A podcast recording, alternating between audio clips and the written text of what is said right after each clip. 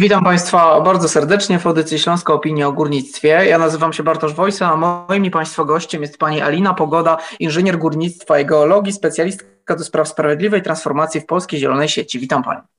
Dzień dobry Panu, dzień dobry Państwu. Pani Alino, jaką rolę odegra węgiel w obliczu nowej sytuacji geopolitycznej spowodowanej wojną w Ukrainie i czy polskie kopalnie mają szansę na drugie życie? E, ciężko stwierdzić, czy polskie kopalnie otrzymają y, szansę na drugie życie. Miejmy nadzieję, że tak się jednak nie stanie. Biorąc pod uwagę to, że y, przed nami wciąż jest to nieuchronne widmo katastrofy klimatycznej, to jednak powinniśmy robić wszystko, żeby spalać y, tych paliw kopalnych jak najmniej. A pomysły na rozwiązanie tego problemu, jakim jest kryzys na rynku paliw kopalnych w wyniku wojny w Ukrainie są. E, większość rosyjskiego węgla trafiała dotychczas do gospodarstw domowych i w związku z tym najlepszą strategią powinno być e, to, żeby pomóc tym gospodarstwom domowym w całkowitym pozbyciu się e, węgla, w szczególności z ogrzewania. Rolą państwa powinno być takie mądre wspieranie społeczeństwa w łagodnym przejściu tego kryzysu. Forum Energii y, sugeruje, y, żeby do 2027 roku zredukować zużycie rosyjskich surowców, czyli gazu i węgla o 65 i 75% w polskich domach.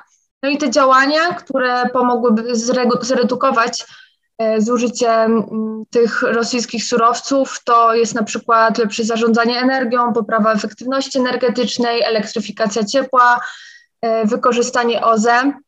W ostatnim roku cena węgla w gospodarstwach domowych wzrosła o ponad 100%. Y, no i mm, właśnie to wdrożenie tego typu działań y, pomogłoby szczególnie jeśli chodzi o, o poprawę jakości powietrza, zmniejszyłoby to emisję CO2. No i w związku z tym, gdyby zastosować te działania, o których pisze Forum Energii, to nie potrzebowalibyśmy tego wzmożonego wydobycia, które jest planowane. Mhm. E, no, na razie ta data graniczna, ona uzgodniona w górniczej Aha. umowie społecznej, czyli ten 2049 rok, pozostaje bez zmian, ale czy Pani zdaniem ten termin albo inne ustalenia z tego dokumentu mogą jeszcze ulec zmianie? I czy to jest w ogóle słuszny kierunek?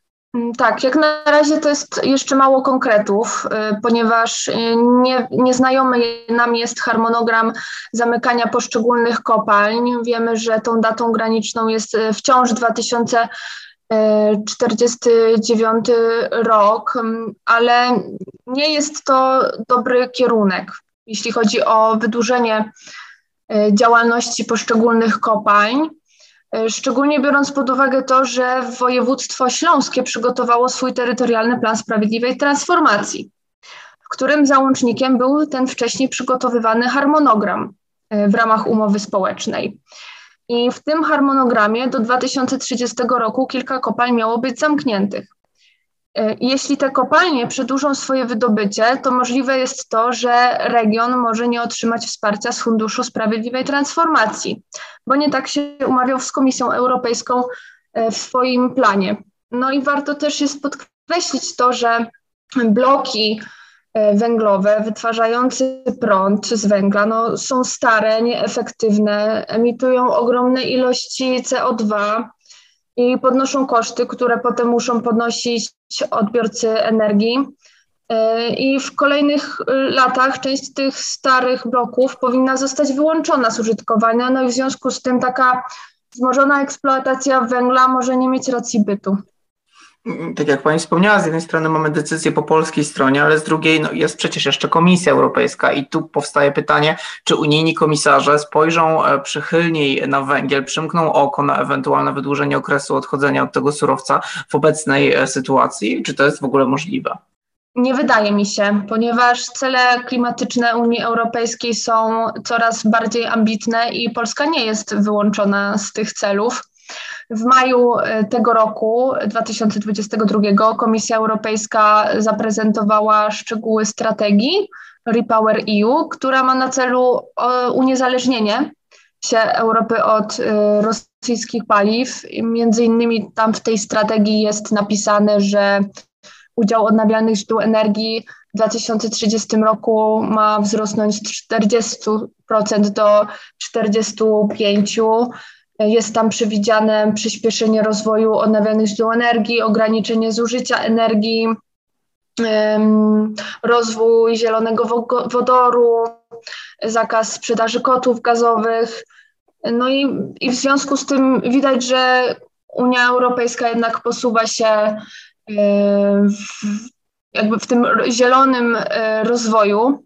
No i też podczas szczytu klimatycznego w Glasgow Polska w, w, listopadzie 2021 roku podpisała porozumienie, w którym deklaruje wycofywanie się z produkcji z energii z węgla. No i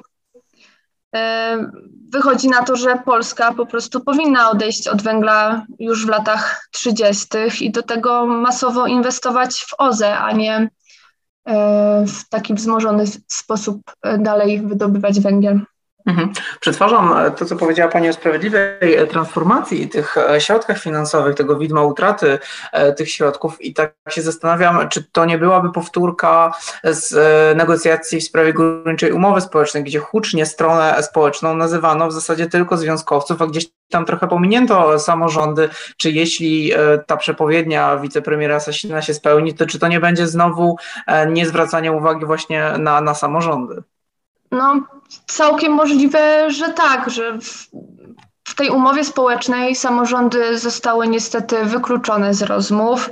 Rozmowy były prowadzone w zasadzie tylko ze związkami zawodowymi, a one też może nie zawsze do końca reprezentują zdanie samych górników, więc jeśli miałyby być powtórzone tego typu rozmowy, no to samorządy faktycznie należy włączyć w nie, ale z drugiej strony, tak jak już mówiłam, niemalże no, wszystkie regiony węglowe przygotowały terytorialne plany sprawiedliwej transformacji i te rozmowy na temat tego, jak powinna wyglądać transformacja w, regionu, w regionach, to one jednak się odbyły przy włączeniu samorządów, sektora MŚP, mhm. organizacji społecznej, społecznych też samych górników. Terytorialne plany sprawiedliwej transformacji są napisane, no i należy się ich trzymać, albo nawet należy może też w następnych latach sprawiać, że ta transformacja będzie coraz bardziej ambitna, bo na przykład te regiony węglowe, które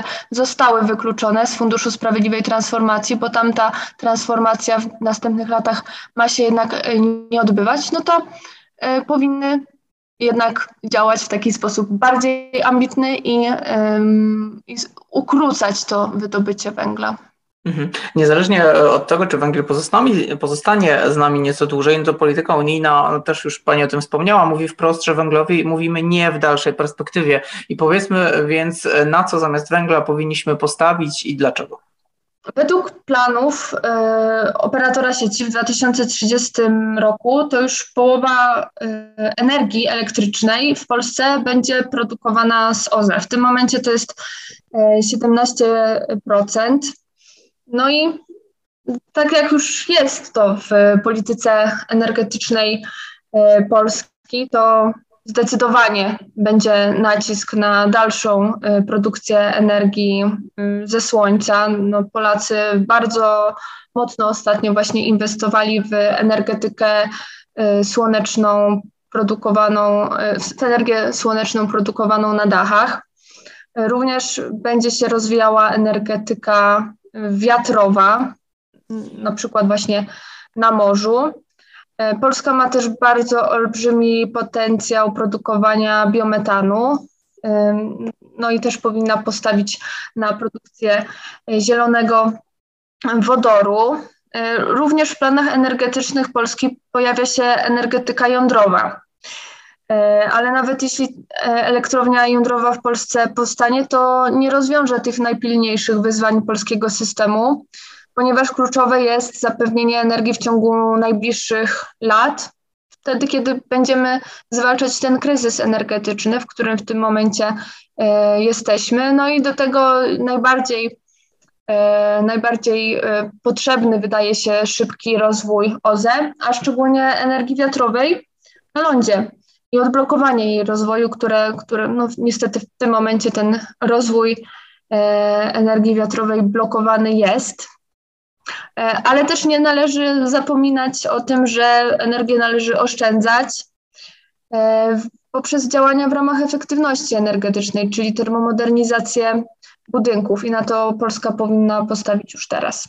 Mhm. Węgiel omówiliśmy, ale spójrzmy może też na przykład na gaz, na który no, rząd chciał trochę też postawić, ale w obliczu wstrzymania importu rosyjskich surowców ten plan chyba też został e, gdzieś tam odsunięty na bok. To prawda. Polska miała bardzo mm, duże plany, jeśli chodzi o gazyfikację.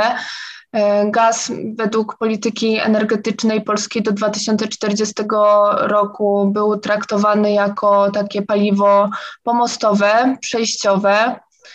E, co prawda będziemy mieli chyba już w październiku uruchomiony gazociąg Baltic Pipe ze, ze złóż norweskich, ale mimo wszystko tego, że mimo tego to jednak nie powinniśmy tak polegać na tym gazie, też ze względu na to, że o te zasoby gazu z innych kierunków świata będzie po prostu bardzo duża konkurencja i ceny mhm. gazu będą cały czas wzrastać. W związku z tym no najrozsądniejszy wydaje się rozwój odnawialnych źródeł energii, które są takim bezpieczeństwem energetycznym ze względu na to, że to jest energia produkowana na miejscu. I tak e, na koniec, e, Pani Alino, z punktu widzenia społecznego, czy no, ciągłe zmiany nie wpływają negatywnie na takie poczucie stabilności samych górników? Bo jak przekonać ich, że zmiany są konieczne, a ich przebieg dobrze zaplanowany, skoro plan na restrukturyzację sam ciągle się zmienia? No, chyba daje tym pracownikom takie sprzeczne sygnały. To prawda. E, myślę, że ciągłe zmiany w harmonogramach odchodzenia od węgla wpływają negatywnie na poczucie stabilności osób pracujących w górnictwie odwracają też uwagę od konieczności działań w ramach przygotowywania regionów węglowych na skutki transformacji energetycznej. No i dlatego konieczny jest realistyczny harmonogram odchodzenia od węgla, który bierze pod uwagę aspekty ekonomiczne i środowiskowe.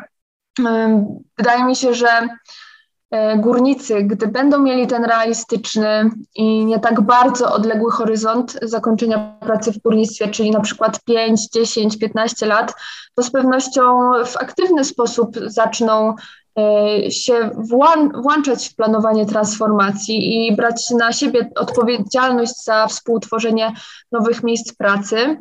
E, to już się dzieje w Wielkopolsce Wschodniej, e, gdzie kopalnia będzie zamknięta już w 2024 roku. No i to też już powinno się dziać na Śląsku. Jednak też nie wydaje mi się, żeby mm, trzeba było tak bardzo przekonywać e, górników do tego, że zmiany są konieczne, ponieważ górnicy to sami już widzą. E, na przykład e, porozumienie związków zawodowych kadra i Forum Związków Zawodowych przygotowały projekt dotyczący organizacji szkoleń pod nazwą Zielona i Sprawiedliwa Transformacja. I w ramach tego szkol, w ramach, w ramach tych szkoleń Prowadzą takie też zajęcia mm, edukacyjne, informacyjne w ramach, jeśli chodzi o to, czym dokładnie ta sprawiedliwa transformacja jest. No i grupami docelowymi takich szkoleń jest właśnie sektor produkcji energii elektrycznej, sektor górnictwa węglowego, sektor stalowy, sektor ciepłowniczy. No i myślę, że ta zmiana już się dzieje i mm, bardzo są potrzebne konkretne działania. Mhm. No miejmy nadzieję, że w niedługim czasie doczekamy się takiego realistycznego, e, stabilnego planu.